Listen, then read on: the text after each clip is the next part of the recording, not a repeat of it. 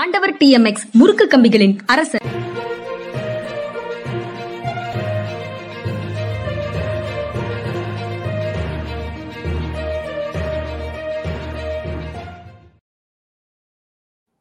வணக்கம் இது மனிதா மனிதா நிகழ்ச்சி அரசியல் திறனாய்வாளர் ஓய்வு பெற்ற ஐஏஎஸ் அதிகாரி திரு பாலச்சந்திரன் அவர்களை வரவேற்பதில் பெரும் மகிழ்ச்சி வணக்கம் சார் வணக்கம்ங்க வணக்கம் சார் ஏற்கனவே நம்ம பேசியதனுடைய தொடர்ச்சியாக இன்னொரு செய்தி நேத்து கேசிஆர் டாக்டர் கவிதா பேசினதை பத்தி பேசணும் தேர்தல் வருவதற்கு முன்னால இடி வரும்னு இன்னைக்கு இன்னொரு செய்தி பேப்பர்ல என்ன இருக்குன்னா சத்தீஸ்கர் முதலமைச்சருடைய துணை செயலர் அமலாக்கத்துறை அவரை கைது செய்தது அப்படின்னு ஒரு செய்தி இருக்கு சிஎம் ஆபீஸ்ங்கிறது முன்னாடி வந்து இது போன்ற நிகழ்வுகளுக்கு அப்பாற்பட்ட ஒரு இடமாக இருந்தது இப்ப தலைமைச் செயலகத்துல ரைடு முதலமைச்சர் அலுவலகத்தில் ரைடு முதலமைச்சர் வீடுகளில் ரைடு முதலமைச்சருடைய செக்ரட்டரி கைது இப்போ துணை செயலர் டெப்டி செக்ரட்டரி கைது அப்படின்னு சொல்லி செய்தி இருக்கு ஒரு நீல நிலக்கரி ஊழல் தொடர்பான விசாரணை அது அப்படிங்கிறதும் அந்த செய்தியிலிருந்து தெரிஞ்சுக்க முடியுது எப்படி பார்க்குறீங்க சார் இல்லை அதாவது தவறு நடந்திருந்தால் நிச்சயமாக வந்து அவங்க வந்து நடவடிக்கை எடுக்க வேண்டியதுதான் அதை பற்றி நம்ம இன்னும் சொல்ல முடியாது ஆனால் யார் யாரெல்லாம் தவறு செய்கிறாங்களோ அத்தனை பேர் மேலேயும் நடவடிக்கை எடுத்தால் நல்லாயிருக்கும் இப்போ இதே துணை செயலர் நாளைக்கு வந்து பிஜேபியில் ஜாயின் பண்ணிட்டாருன்னா பதவி விட்டு ரிசைன் பண்ணி பிஜேபியில் ஜாயின் பண்ணிட்டாருன்னா அவர் மனித புனிதர் ஆயிடுறாரு அதுதான் எனக்கு வழங்க மாட்டேங்குது யார் யாரெல்லாம் இப்போ முகுல் ராய் வந்து டிஎம்சியில் பெரிய லீடராக இருந்தார் அவர் வந்து அதுக்கப்புறம் வந்து அவர் மேலே வந்து சிபிஐ வந்து அவரை கூப்பிட்டு விசாரித்தாங்க அதுக்கப்புறம் அவர் வந்து இதுக்கு போனார் பிஜேபிக்கு போனார் அந்த வழக்கு என்னாச்சு அவங்க விசாரித்த வழக்கு இது மாதிரி வரிசையாக கேட்கலாம் அப்போ இவங்க வந்து நடுநிலைமையோடு இவங்க வந்து செயல்படலை அப்படிங்கிறது ரொம்ப துரதிருஷ்டவசமாக இருக்கு இந்த வழக்கை பற்றி நமக்கு எதுவும் தெரியாத போது நம்ம எதுவும் கருத்து சொல்ல முடியாது கருத்து சொல்ல முடியாது ஆனால் இடி வந்து இடி வந்து முதலமைச்சர் அலுவலகம் வரை அங்க முதலமைச்சர் அலுவலகத்தில் இருக்கக்கூடிய டிப்டி செக்ரட்டரி வரை போகுது மகாராஷ்டிரால அமைச்சர்கள் விட்ட போச்சு இது இது வந்து அந்த அமைச்சரவையில் இருக்கக்கூடியவர்கள் பாதுகாப்பானவர்கள் முதலமைச்சர் அலுவலகத்தில் இருக்கக்கூடியவர்கள் பாதுகாப்பானவர்கள் அப்படிங்கிறத எல்லாம் அந்த மாயைகள் எல்லாம் தவிடுபடியாகுது அத அதுக்காக அந்த செய்தி முக்கியமான செய்தி ஆகுது அப்படிங்கிறதுக்காக கேட்கிறேன் இல்ல அப்படி அந்த தமிழ்நாட்டுல தலைமைச் செயலர் அலுவலகத்திலேயே போய் சோதனை போட்டாங்களே ஆமா ஆமா ஆமா அந்த சோதனையில வந்து சில மரபுகள் மீறப்பட்டன அதாவது இன்கம் டேக்ஸ் வந்துங்க கவர்மெண்ட்டுடைய சென்ட்ரல் கவர்மெண்ட்டுடைய ஃபோர்ஸை கூட கூட்டு போகலாம் ஸ்டேட் கவர்மெண்ட் ஃபோர்ஸ் மட்டும் இல்லை இந்தியாவுடைய மாநில ஒன்றிய அரசுகளுடைய ஃபோர்ஸை வந்து கூட்டு போகலாம் தங்களுடைய பாதுகாப்புக்கு அது என்னால் புரிஞ்சிக்க முடியும் ஆனால் ராமமோகன் ராவ் வீட்டுக்கு போய் போத இது போடும்போது இந்த சிஎஸ்எஃப்ஓ யாரும் சிஆர்பிஎஃப்ஓ சிஎஸ்எஃப்ஓ கூட போனது வந்து சில பேர் அப்ஜெக்ட் பண்ணாங்க ஆனால் சட்டப்படி சரியானது எனக்கு தெரியாது சிபிஐ எதுக்கு போச்சு அங்கே இன்கம் டேக்ஸை பற்றி இது பண்ணாங்க அவர் மேலே சிபிஐ வழக்கு ஒன்றும் கிடையாது அப்போ மிரட்டலா வேற என்ன நினைப்போம் நம்ம அதுக்கப்புறம் அது என்னாச்சு அவரும் சொன்னார் என்னுடைய கிளம்பு கார்டு எடுத்தாங்க அதுக்கப்புறம் ஒரு லட்சம் ரூபாயோ ஐம்பதாயிரம் ரூபாய் ரொக்கம் இருந்துச்சு எங்கள் வீட்டில் வேறு என்ன இவங்க எடுத்தாங்கன்னு சேலஞ்சு பண்ணார் ஹி சேலஞ்சு இது என்னாச்சு அது அப்போ என்ன மரியாதை இந்த நிறுவனங்கள் மேலே நமக்கு இருக்கும் இன்கம் டேக்ஸு சிபிஐ இடி பிடிக்கலைன்னா உடனடியாக வந்து ஒரு சோதனைன்னு சொல்லி போயிடலாம் ஹெராஸ் பண்ணலாம் அது மாதிரி பண்ணுற மாதிரி தானே தெரியுது இங்கே சென்னை உயர்நீதிமன்றம் கோவில்களில் செல்போனுக்கு தடை அப்படின்னு ஒரு விஷயத்த சொல்லியிருக்கிறாங்க இதை நடைமுறைப்படுத்த சொல்லியிருக்கிறாங்க இதை எப்படி பார்க்குறீங்க அதாவது கோயில்களில் பல்வேறு சீர்திருத்தங்களை நீதிமன்றமும் அரசும் கொண்டு வந்துட்டே இருக்கு இதில் ஒன்று வந்து அந்த சிறப்பு தரிசனத்தை நீக்குவது அப்படின்னு சொன்னாங்க அதுக்கப்புறம் அனைத்து கோயில்களையும் கைபேசிக்கு தடை அப்படின்னு சொல்றாங்க இதுல கோவிலுடைய புனிதம்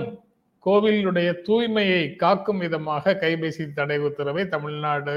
தமிழ்நாட்டில் இருக்கக்கூடிய அனைத்து கோயில்கள்லையும் நடைமுறைப்படுத்தணும் அப்படின்னு இந்து சமய அறநிலையத்துறைக்கு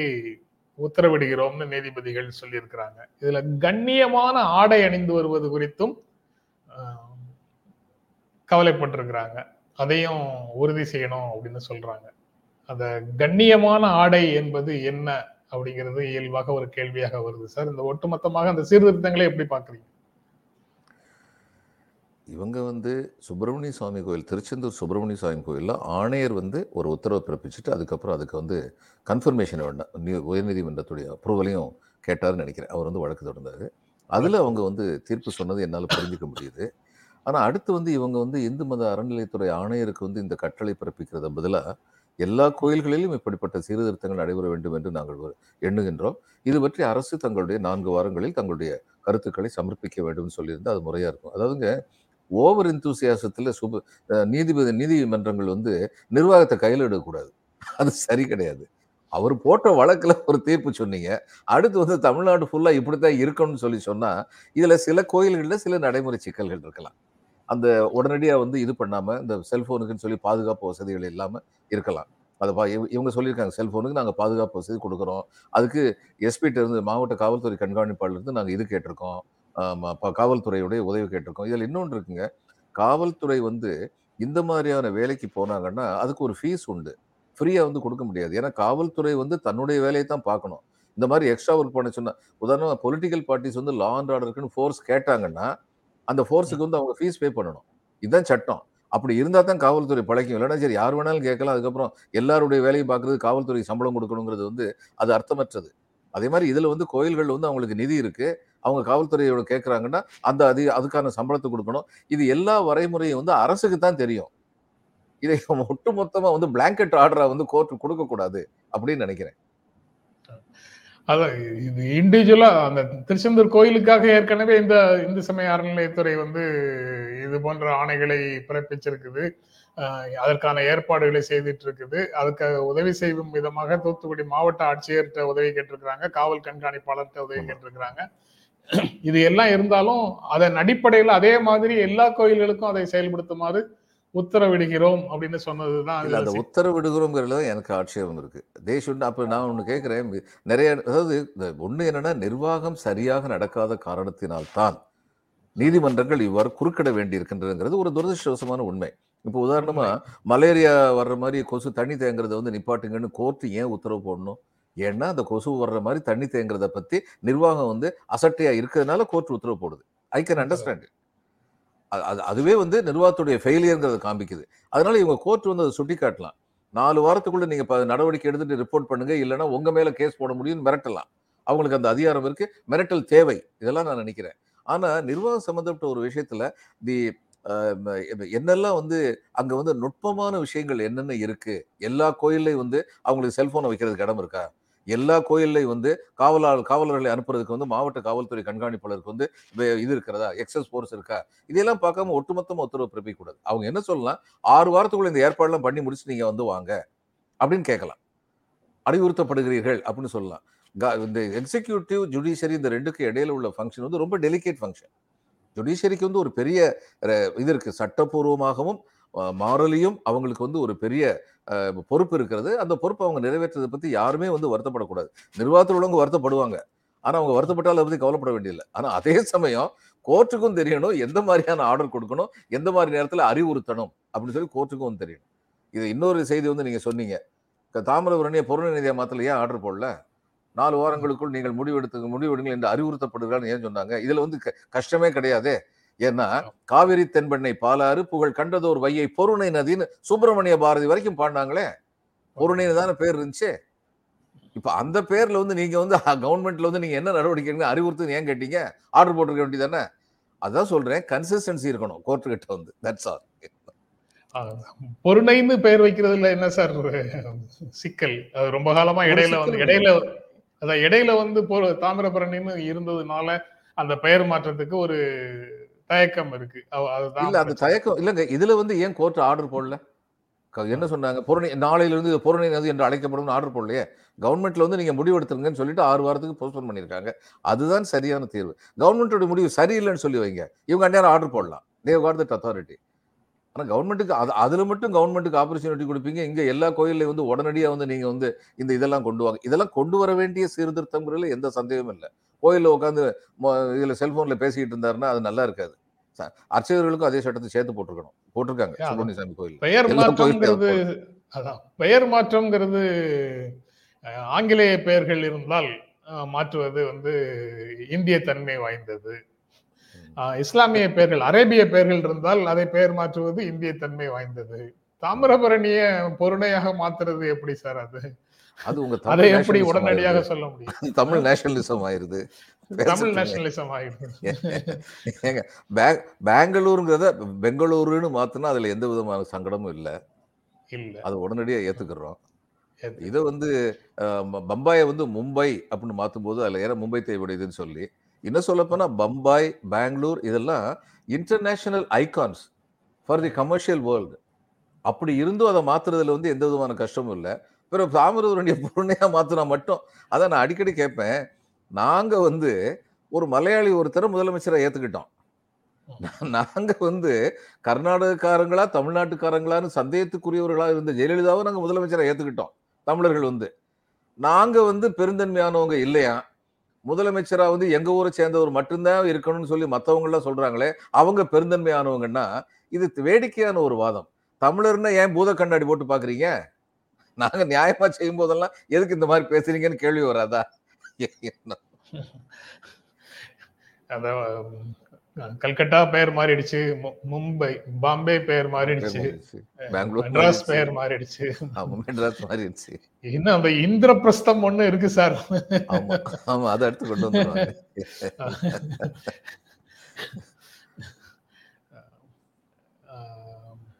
இதுல இந்த கோயில்கள் தொடர்பான பிரச்சனையில இன்னொரு செய்தி இருந்தது சார் இன்னைக்கு கோயில்களில் தமிழக அரசு தலையிடவே கூடாது தமிழ்நாடு அரசு தலையிடக்கூடாதுன்னு முதலமைச்சர் ஸ்டாலினுக்கு டாக்டர் சுப்பிரமணிய சாமி ஒரு கடிதம் எழுதியிருக்கிறார் இவர் இந்த மாதிரி சுப்பிரமணிய சாமியினுடைய தமிழ்நாடு இந்து இந்து அறநிலையத்துறை கட்டுப்பாட்டில் இருக்கக்கூடிய கோயில்களை சுதந்திரமாக விடுவிக்க வேண்டும் கோவில் விவகாரத்தில் தமிழ்நாடு அரசு தலையிடவே கூடாது அப்படின்னு அவர் சொல்றார் அந்த கடிதத்தில் குறிப்பிடுகிறார் அதுல சில அச்சுறுத்தல்கள் மாதிரியான டோனும் இருக்கு இது நீதிமன்ற அவமதிப்பு வழக்கு போடுவோம் சிதம்பரம் கோயில்ல எனக்கு கிடைச்ச நீதியின்படி அரசு வந்து வெளியில வரணும் கோயிலை விட்டு வெளியில வரணும் அப்படின்னுங்கிற மாதிரி விஷயங்கள்லாம் சொல்றாரு ஸ்பெசிபிக்கான ஒரு கேஸ் ஒரு குறிப்பிட்ட ஒரு கோயில் தொடர்பான வழக்குல வந்த தீர்ப்பை நாடு முழுக்க செயல்படுத்தணும் அப்படின்னு அவர் கேட்பது போல அது இருக்கு அது பொருந்துமா என்னங்கிறதும் ஒரு சட்டமா சட்டப்பூர்வமான கேள்வியாகத்தான் இருக்குது நீங்க எப்படி பாக்குறீங்க அவமதிப்பு வழக்கு தொடருன்னா கர்நாடக மேலையும் தொடரணும் ஆந்திரா மேலேயும் தொடரணும் தெலுங்கானா மேலையும் தொடரணும் எதுக்கு தமிழ்நாட்டு மேலே மட்டும் தொடரணும் இந்த சிதம்பரம் கோயில் அடிப்படையாக அவங்க சுப்ரீம் கோர்ட்டுடைய அந்த அப்சர்வேஷன் வந்து அந்நியாருமே இவங்க வந்து கவனமாக வந்து இதுக்கு ரிவ்யூ கொண்டு போயிருக்கணும் தமிழக அரசு அதில் அவங்க தவறிட்டாங்கன்னு நினைக்கிறேன் இந்த இதில் வந்து சிதம்பரம் கோயில் வந்து இண்டிபெண்டன்ஸ் வரைக்கும் இட் இஸ் ஆன் ரெக்கார்ட் சோழர்களுடைய வம்சாவளியை சேர்ந்தவர்கள் என்று கருதப்படுகின்ற தெலுங்கை தாய்மொழியாக கொண்ட ஒரு ஜமீன்தார் குடும்பத்துக்கு தான் இவங்க வந்து கோயில் சாவியை கொண்டே கொடுத்துக்கிட்டு இருந்தாங்க தீட்சிதர்கள் இது அவங்களே மறக்க முடியாது ஏன் அங்கே கொண்டே கொடுத்தாங்க ஏன்னா கோயில் அரசனுக்கு சொந்தம் இப்போ இன்னொன்று இந்த கோயிலில் வந்து நீங்கள் அரசு கட்டுப்பாட்டிலேருந்து விட்டுருங்கன்னு சொல்லி சொல்கிறாங்கல்ல இவங்களுக்கு இந்த கோயில்களுடைய வரலாறு தெரியுமா இது அன்டச்சபிலிட்டி ரிமூவ் பண்ணணும்னு சொல்லி சொன்னபோது ஒருத்தர் வந்து ரெண்டு அர்ச்சகர்கள் வந்து இதுக்கு வந்து சுத்திகரணம் பண்ணுறதுக்கு முயற்சி பண்ணாங்க மீனாட்சி கோயிலுக்கு அதனால் அவங்க மேலே வழக்கு தொடரப்பட்டது அது உங்களுக்கு தெரியுமா இப்போ இந்த கோயில் அரசு கையிலேருந்து எடுத்துட்டா யார் கைக்கு போகும் அதுதான் முக்கியமான கேள்வி யார் கைக்கு போகணும் அது யார் கைக்கு போகணும் மக்கள் கைக்கு கையில மக்கள் கையில மக்கள் கையில போகணும் ஏன்னா எல்லாம் மக்கள்லாம் சேர்ந்து கொடுக்குற டொனேஷன்ல தான் கோயிலே நடக்குது அதுவும் ஏழை எளியவர்கள் அதிகமாக கொடுக்கின்ற டொனேஷன்ல தான் கோயிலே நடக்குது அப்படி இது இதெல்லாம் வந்து மறைமுகமாக கொண்டு வர்றது எதுக்குன்னா சில பேருடைய ஆதிக்கத்துக்கு வந்து கோயில் போகணுங்கிறதுக்காக தான் திரு சுப்பிரமணிய சுவாமி வந்து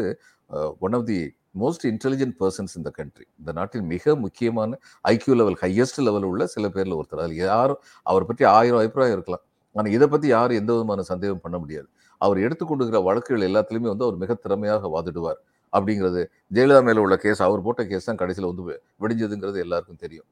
இப்போ இந்த விஷயத்தில் வந்து அவருடைய இது வழக்கு போட்டார்னா இந்த விஷயத்தில் வந்து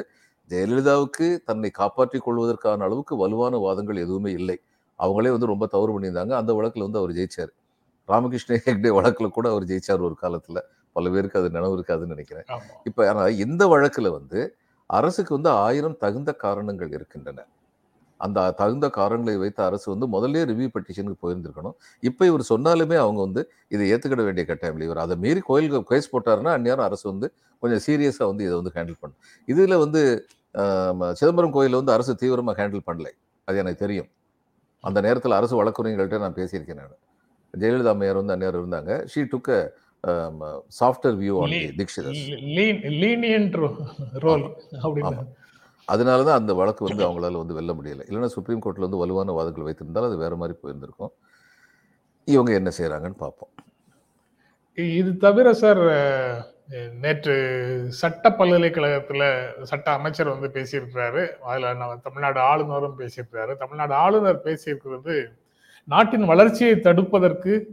மொழி இனம் மதம் ஜாதிங்கிற பெயரில்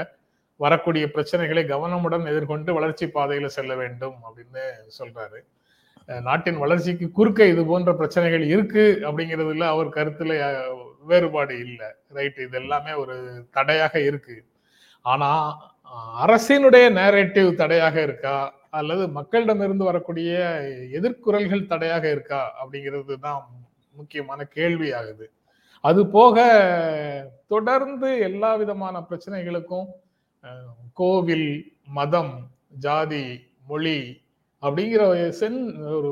உணர்ச்சிகரமான விஷயங்களையே முன்னிறுத்தி அரசியல் செய்யறாங்களே அதற்கான காரணம் என்ன அப்படிங்கிறதும் ஒரு கேள்வியாக வருது நம்ம அப்படி அரசியல் செய்கிறவங்களுடைய சார்பாக தான் ரவி அவர்கள் பேசியிருக்காரு ஏன் என் மொழியை நான் மறக்கணும்னு சொல்ல அப்போ ஏன் எல்லாரையும் கூப்பிட்டு நல்ல ஒரு பெரிய இஸ்திரி பெட்டியை வச்சு எல்லாரும் முதலையும் அழுத்தி அயன் பண்ணி உனக்கு இந்தியன்கிற தவிர வேறு ஐடென்டிட்டியே கிடையாது அப்படின்னு சொல்லி அனுப்பிட வேண்டியது என்ன அதை இத்தனை வேக்சின் போட்டோம்ல கோவேக்சின்லேருந்து ஆரம்பித்து ஒரு நூறு கோடி பேர் அது மாதிரி அயன் பண்ணுறதுக்கு உங்களுக்கு எவ்வளோ நேரம் ஆகும் செஞ்சாலும் செய்வாங்க போல கீழ்த்தரமாக இருக்குது இந்த மாதிரி பேச்செல்லாம் இதை தவிர வேறு வார்த்தைகளே கிடையாது கீழ்த்தரமாக இருக்குது ஏன்னா ஒவ்வொரு மொழிக்கும் வந்து ஒரு இது பாரம்பரியம் இருக்குது அந்த மொழியை பற்றி அவங்க பெருமையாக நினைக்கிறாங்க அவங்கவுங்களுக்கு வந்து மத சுதந்திரம் இருக்குது அந்த மதத்தில் அவங்க இருந்துட்டு போகிறாங்க அப்போ இந்த ரீஜனில் இருக்கும் டெக்கான் பிளேட்டோ தட்சிண பூமி அப்படிங்கிறத பற்றி பெருமை இருக்குது கேஜெட்டிக் பிளைன் அப்படிங்கிறத பற்றி பெருமை இருக்குது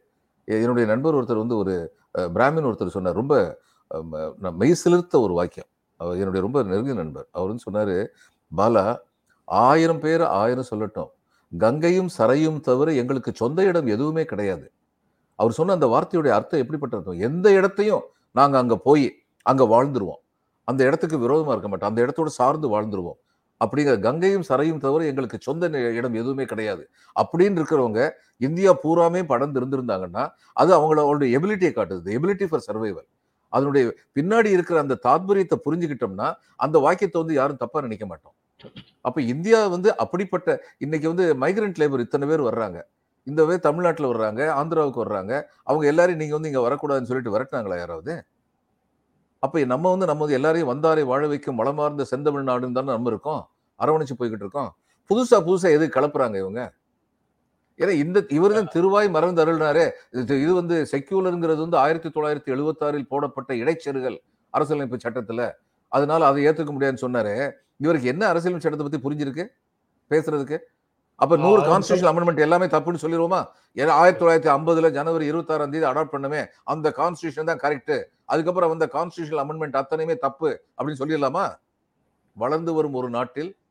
மாறி வரும் ஒரு சமுதாயத்தில் அதற்கு ஏற்ப சட்டங்கள் மாற்றப்பட வேண்டும் ஏனென்றால் மக்களுக்காகத்தான் சட்டங்கள் சட்டங்களுக்காக மக்கள் இல்லை அப்படி இருக்கும்போது இவர் பேசுறது எல்லாமே வந்து இந்திய நாட்டுடைய ஒருமைப்பாட்டை குலைக்கிறதுக்கு திரு ஆர் என் ரவி மாதிரி ஒரு பத்து பேர் அல்லது இவர் தர்மி பாஷையில் சொல்றது நக்கீரன் பார்த்து சொன்னார் உண்மை போல் ஒரு வேண்டாம் நீர் ஒருத்தரே போதும் அப்படின்னாரு அது மாதிரி இவர் ஒருத்தரே போதும் அவர் சொல்றதுல வந்து மொழியால எந்த பிரச்சனையும் கிடையாது சார் ஆதிக்கத்தை மொழியின் ஆதிக்கத்தால ஒரு மொழியின் ஆதிக்கத்தால தான் பிரச்சனை அதனால அதனாலதான் வருது மதத்தால எந்த பிரச்சனையும் கிடையாது ஒரு ஒரு மதத்தின்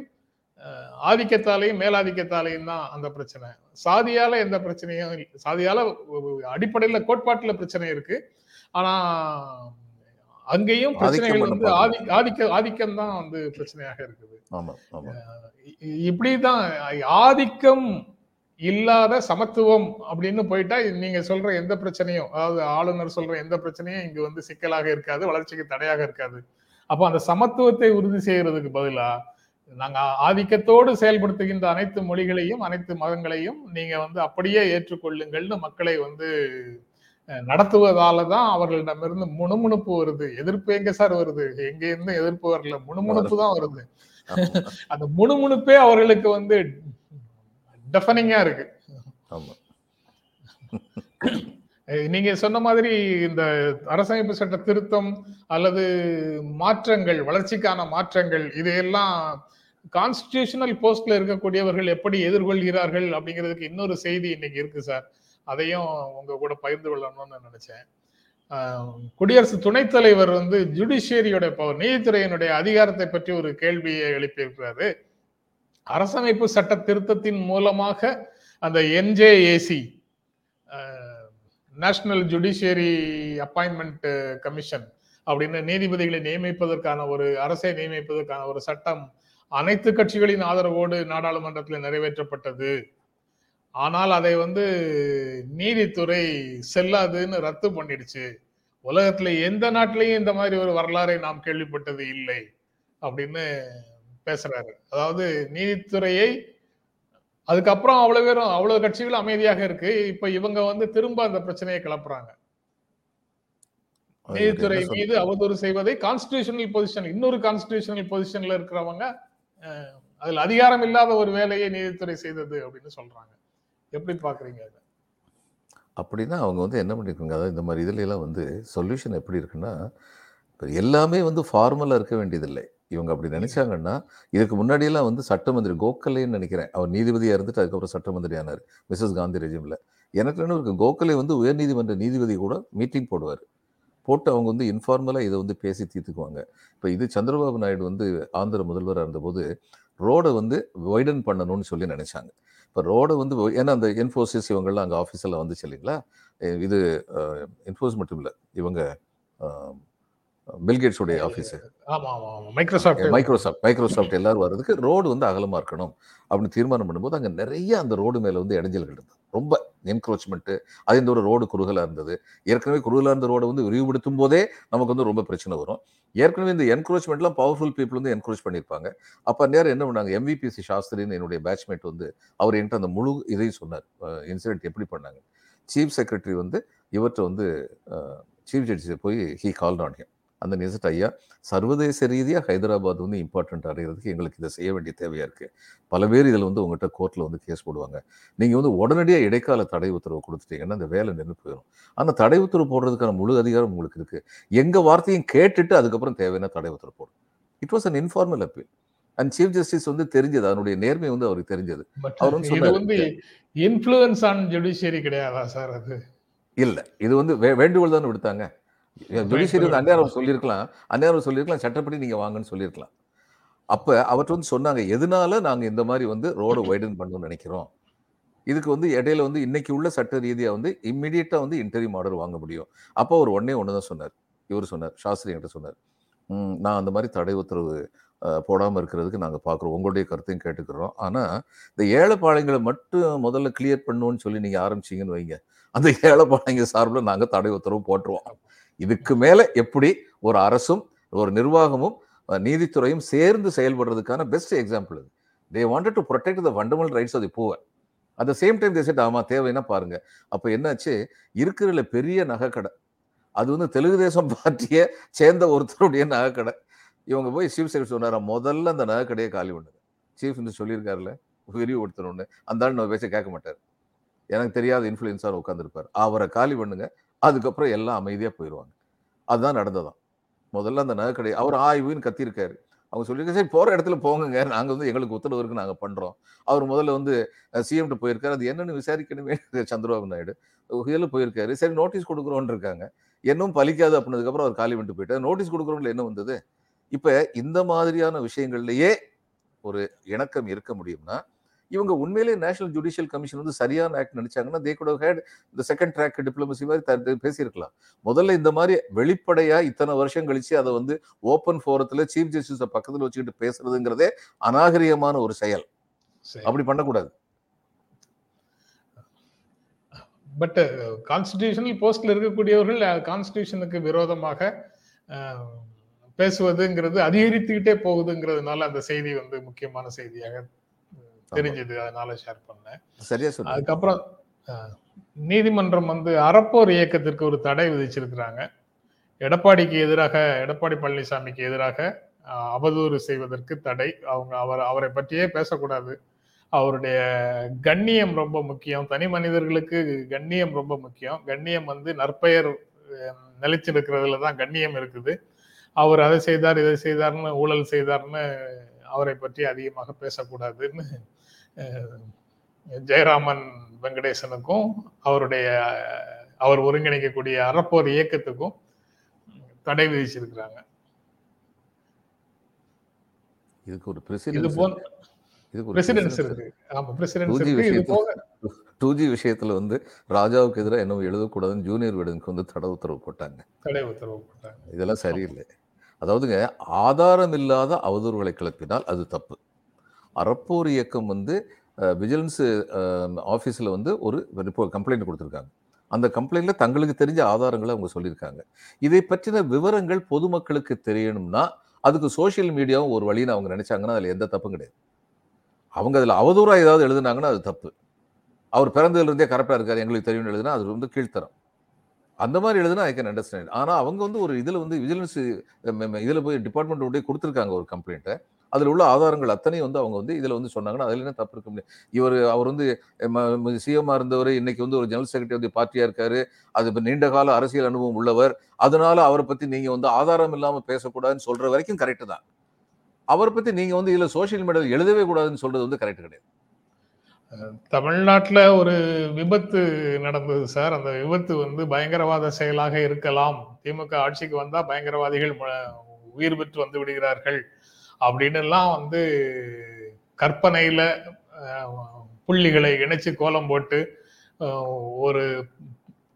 கருத்தை வெளியிட்டவர்களுக்கெல்லாம் கருத்து சுதந்திரம் இருக்குதுன்னு நீதிமன்றம் சொல்லியதையும் நம்ம கடந்த காலத்தில் பார்த்துருக்குறோம் ஆமாம் பார்த்துருக்கோம் அடுத்து இதில் வந்து கொரோனா சமயத்தில் டெல்லியில் வந்து சில முஸ்லீம் அமைப்பு ஒரு முஸ்லீம் அமைப்பு வந்து வெளிநாட்டிலேருந்து சில பேர் கூட்டு வந்தாங்க அது தவறு அந்த நேரத்தில் கூட்டு வந்துடக்கூடாது அது தவறு ஆனால் அதனால தான் இந்தியாவுக்கே கொரோனா வந்துச்சுன்னு சொல்லி மாறி மாறி எழுதுனாங்க எலக்ட்ரானிக் மீடியாவில் பேசுனாங்களே அது தவ அதுக்கப்புறம் கொஞ்ச நாள் கழிச்சு உயர்நீதிமன்றம் மூணு வருஷம் கழிச்சு சொல்லுது அந்த மாதிரிலாம் பேசிக்க அதுக்கு எந்த ஆதாரம் இல்லைன்னு அவங்க எந்த அளவுக்கு பாதிக்கப்பட்டாங்க கூட்டு வந்து இங்க தங்கி இருக்கும் போது லாக்டவுன் அனௌன்ஸ் பண்ணோம் சார் வழக்கம் போல எந்த நோட்டீஸும் இல்லாத திடீரென்று அறிவித்த ஒரு லாக்டவுனை அவங்க இங்கேருந்து கிளம்பி போறதுக்கு முன்னாடி இங்க சர்வீஸ் எல்லாம் இருக்கும் போது வந்தாங்க அவங்க திரும்பி போவதற்கு சர்வீசஸ் எதுவும் இல்லை அப்படி அதுல சிக்கி கொண்டவர்களாக அவங்க மாட்டிக்கிட்டாங்க நீங்க சர்வதேச அழைப்பாளர்களோடு அல்லது பங்கேற்பாளர்களோடு எந்த கூட்டமும் நடத்தக்கூடாதுன்னு அதுக்கு முன்னாடி ஒரு நோட்டீஸ் எதுவும் இல்லை எல்லாரையும் அனுமதிச்ச காலத்துல அவங்க வந்தாங்க அதுக்கப்புறம் திடீர்னு லாக்டவுன் வந்து டோட்டல் பேன் ஆயிடுச்சு அதுக்கப்புறம் போக முடியல அவங்களால அதுக்கு என்ன சொன்னாங்கன்னா இவங்களால தான் இந்திய நாட்டிலேயே கொரோனா பரவுதுன்ற கொரோனா வந்தது அப்படின்னு சொன்னாங்க இதுதான் சார் இன்னைக்கு எடுத்த செய்திகளை பேசியாச்சு ஜீரோ ஓவர் தான்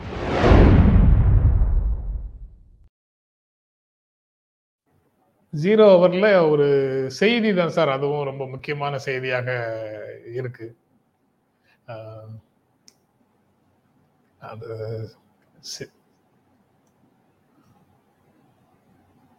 சேம் செக்ஸ் மேரேஜை பத்தி தீர்ப்புகள் வந்தாலும் கூட பார்லிமெண்ட்ல அது தொடர்பாக சட்டங்கள் கொண்டு வர வேண்டியது இருக்கு பப்ளிக் ஒப்பீனியன் பொது கருத்து மக்கள் வாழ்க்கையில போயிருக்கிறோம் அது அந்த இடங்கள்ல வேலை செய்ய வேண்டியது இருக்கு அதெல்லாம் இல்லாம ரொம்ப சட்ட ரீதியாக மட்டும் ஒரு தொடக்கத்தை தொடங்கி வைக்கிறதுல எந்த விதமான பொருளும் இல்லை அது அது தொட பொருளும் இல்லைன்னு சொல்லலை அதை தொடர்ந்து இன்னும் செய்ய வேண்டிய வேலைகள் நிறைய இருக்கு அப்படின்னு ஒரு கட்டுரை வந்து ஆங்கில நாளிதழ் ஒன்றில் இருக்கு அது ஒரு மேஜர் ஃபேக்டராக இருக்கு சார் நேற்று ஒரு திரைப்படம் பார்த்தேன் அந்த திரைப்படமும் கடைசியில தன் பாலின ஈர்ப்பு கொண்டவர்களுடைய அவர்களுக்கு சமூகம் ஏற்படுத்தும் அவமானம் தொடர்பாக அவங்க பழி வாங்கக்கூடிய செயலாக செயல்படுகின்ற ஒரு படமாக அது இருந்தது அது சமூகத்துல வந்து அதற்கான ரெகக்னிஷன் இல்லைன்னா நீதிமன்ற தீர்ப்பு வந்தாலும் காவல்துறை வந்து அவர்களை தொல்லை செய்யும் என்றால் என்ன செய்வதுங்கிற மாதிரியான ஒரு பொதுவான கேள்விகள் அந்த பிரச்சனைக்குள்ள வருது அதை நீங்க எப்படி பாக்குறீங்க எப்படி அதிகாரம் அதிகாரத்தில் இருக்கக்கூடிய அதிகாரிகள் எப்படி செயல்பட வேண்டும்னு நினைக்கிறீங்க இல்லை செயல்பட வேண்டும் நீதிமன்றத்துடைய இது தீர்ப்புப்படி தான் செயல்படணும் சமுதாய ரீதியாக இப்படிப்பட்ட சில பிரிஜுடிசஸ் இருக்குது அது எல்லாரையும் அந்த பிரிஜுடிஸ் எல்லாருக்கும் இருக்குது காவல்துறையில் இருக்கவங்க நிர்வாகத்துறையில் உள்ளவங்க எல்லாருக்குமே வந்து அந்த ப்ரிஜுடிஸ் வந்து இருக்குது இதில் வந்து எப்போ வந்து இது சரியாகும்னா ஏதாவது ஒரு இடத்துல வந்து காவல்துறை வந்து நீதிமன்றத்து தீர்ப்புக்கு விரோதமாக வந்து ஒருத்தங்களை ஹராஸ் பண்ணியிருக்குன்னா ஏதாவது ஒரு இயக்கம் ஒரு என்ஜிஓ வந்து அதை எடுத்து அதை நீதிமன்றத்துக்கு கொண்டு போய் விடாமல் போரிட்டு அந்த காவல்துறை சம்மந்தப்பட்டவங்களுக்கு தண்டனை வாங்கி கொடுத்தா அது எல்லாருமே வந்து இந்த கேரட் அண்ட் ஸ்டிக் பாலிசி தாங்க நிர்வாகத்தில் வந்து இந்த ரெண்டு வந்து தவிர்க்க இயலாதது அப்படி தண்டனை வாங்கி கொடுத்தா மற்றவங்க முடிச்சுக்குவாங்க ஐயோ இதுக்கு இவ்வளோ பெரிய தண்டனைலாம் வருமா நமக்கு வம்புன்னு சொல்லி வர்றவங்களே விரட்டி விட்டுருவாங்க எதுக்கு இதில் என்கிட்ட ஒரு நீதிமன்றத்துக்கு போங்க அப்படின்னு விரட்டி விட்டுருவாங்க அது வரைக்கும் இது தொட எப்படி மூன்றாம் பாலின மக்கள் எப்படி துன்புறுத்தப்படுகின்றார்களோ இன்னைக்கும் பல இடத்துல துன்புறுத்தப்படுறாங்க அவங்க பக்கமும் வந்து சில தவறுகள் இருக்கு வலுக்கட்டாயமா வந்து இதுல கார் கதவு வந்து தட்டுறது தட்டி கொடுக்குறியா இல்லையான்னு சொல்லி இதா மிரட்டுற துணியில கேட்கறதுன்னு சில இடங்கள்ல நடக்குது இது மாதிரி ரெண்டு பக்கமும் நடக்கும்போது இதுக்கு வந்து சோசியல் மெச்சூரிட்டி இல்லாம இந்த பிரச்சனைகள் வந்து உடனடியாக தீராது ஆனால் நீதிமன்றத்துடைய தீர்ப்புக்கு தலைவணங்க வேண்டும் என்ற மரியாதை உணர்வை நிர்வாகத்திடம் தோற்றுவிப்பதற்கு ஒரே வழி அப்படி வணங்காமல் இருக்கவங்க விஷயத்தில் தொடர்ந்து பரிசீவ் பண்ணி நீதிமன்றத்தில் பரிசீவ் பண்ணி அவங்களுக்கு தண்டனை வாங்கி கொடுக்கறது தான் தண்டனைக்கு தான் பயப்படுவாங்க இது ரொம்ப பரவலாக இந்த மாதிரி பிரிஜுடியூஸ் இருக்குல்ல சார் அவங்களுக்கு எதிராக அதனால அதனால இருக்கு ஆனா அதனால வந்து இதை நீதிமன்றங்கள் டச் இல்லை உதாரணமா சதி வந்து ஏற்றுக்கொள்ள வழக்கமா இருந்தது சதி ஏற்றுக்கொள்ளப்பட்ட ஒரு வழக்கமாக இருந்தது ராம்மோகன் ராய் ராஜாராம் ராஜா எல்லாம் ராஜாராம் மோகன் ராய்ங்கிறாங்க ராஜா ராம்மோகன் ராய் எல்லாம் அவருடைய பேர் அவர் வந்து ஒரு ஜமீன்தார் அவருடைய இதில் வந்து இப்பயும் நம்ம வந்து ரெக்கார்ட்ஸ் ஆர்கைவ்ஸில் போய் ரெக்கார்டு பார்த்தோம்னா பெண்களை என்ன பண்ணுவாங்களாம் கூப்பிட்டு வச்சு முதல்ல பிரெயின் வாஷ் பண்ணுவாங்களாம் உடம்பு ஊரா எண்ணெயை தடவிட்டு புருஷன் கூட நேரடியாக சொர்க்கத்துக்கு போகிறத விட வாழ்க்கையில் என்னமா பெரிய விஷயம் இருக்க முடியும்னு பத்து பேர் சொன்னோன்னே அந்த பொண்ணு வந்து தலையாட்டினதுக்கப்புறம் ஆனால் நெருப்பு வச்ச உடனே அந்த பொண்ணு படுற பாட்டில் சில பெண்கள் வந்து எழுந்து ஓடுவாங்களாம் ஓடுற பெண்களை தடியை வச்சு அடிச்சு மறுபடியும் சிதையில் கொண்டு உட்கார வைப்பாங்களாம் இது வந்து அக்செப்டட் ப்ராக்டிஸாக தான் இருந்தது சமுதாயம் அங்கீகாரம் பண்ணிட்டு தான் இருந்தது அதனால அது வந்து சும்மா இருக்க முடியுமா அதுக்கு எதிராக வந்து ஒரு சட்டம் போட்ட போது அந்த சட்டத்தை வந்து அமல்படுத்தும் போது கஷ்டங்கள் வந்திருக்க தான் செய்யும் முதல்ல வந்து இவங்கெல்லாம் வந்து பட்டியலினத்தவர்கள்லாம் கோயிலுக்குள்ள போகக்கூடாதுன்னு சொல்லி எப்படிப்பட்ட இப்ப சமீபத்துல ஜெகஜீவன் ராம் வந்து இவருக்கு மதன் மோகன் மாளவியோடைய சிலைக்கு ஒரு முப்பது வருஷத்துக்கு முன்னாடி இது பண்ணார் சிலையை திறந்து வச்சாரோ அல்லது மாலை போட்டாரோ ஏதோ ஒன்று பண்ணாரு உடனே அந்த ஸ்டூடெண்ட்ஸ் எல்லாம் அந்த சிலையை சுத்திகரம் பண்ணாங்க ஒரு பட்டியலத்தை சேர்ந்து வந்து இவ்வளவு தூரத்துக்கு கீழ்த்தரமான மனநிலை உள்ள ஒரு சமுதாயத்துல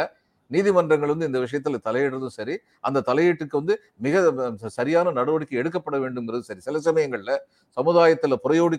இருக்கின்ற தீமைகளை நீக்குவதற்கு நீதிமன்றங்கள் தலையிட்டு தான் ஆக வேண்டும் எவ்வளவு அன்பாப்புலர் இருந்தாலும் அந்த ஜட்ஜ்மெண்ட்டை கொடுத்து தான் தீரணும் இந்த மாதிரி ஜட்ஜ்மெண்ட் வரும்போது பிரதமர் படம் போட்டு முதலமைச்சர் படம் போட்டு அரசாங்கங்கள் விளம்பரங்கள் கொடுக்குது இல்லை சார் அதே மாதிரி இதனுடைய உள்ளடக்கத்தையும் போட்டு விளம்பரங்கள் நிறைய கொடுத்து மக்கள் மத்தியில் அதை கொண்டு போய் சேர்க்கிறதுக்கான வேலைகளையும் செய்தால் நல்லது அப்படின்னு தோணுது கிரவுண்ட் ஒர்க்ல அது வந்து ரீச் அது வந்து அரசு நிறுவனங்கள் தான் செய்ய முடியும் அரசாங்கம் வந்து ஓட்டு பயிர்மேன் பயந்து செய்ய மாட்டாங்க எந்த கட்சியுமே செய்யாது அவங்களுக்கு அதுதான் முக்கியம் சார் உச்ச நீதிமன்றத்தினுடைய தீர்ப்பை அமல்படுத்த வேண்டிய பொறுப்பு அரசுகளுக்கு இருக்கா அரசு சாரா நிறுவனங்களுக்கு இருக்கா சார் இல்ல அரசுக்கு தான் இருக்கு அரசு வந்து கெசட் நோட்டிபிகேஷன் பண்ணிட்டோம் பாங்க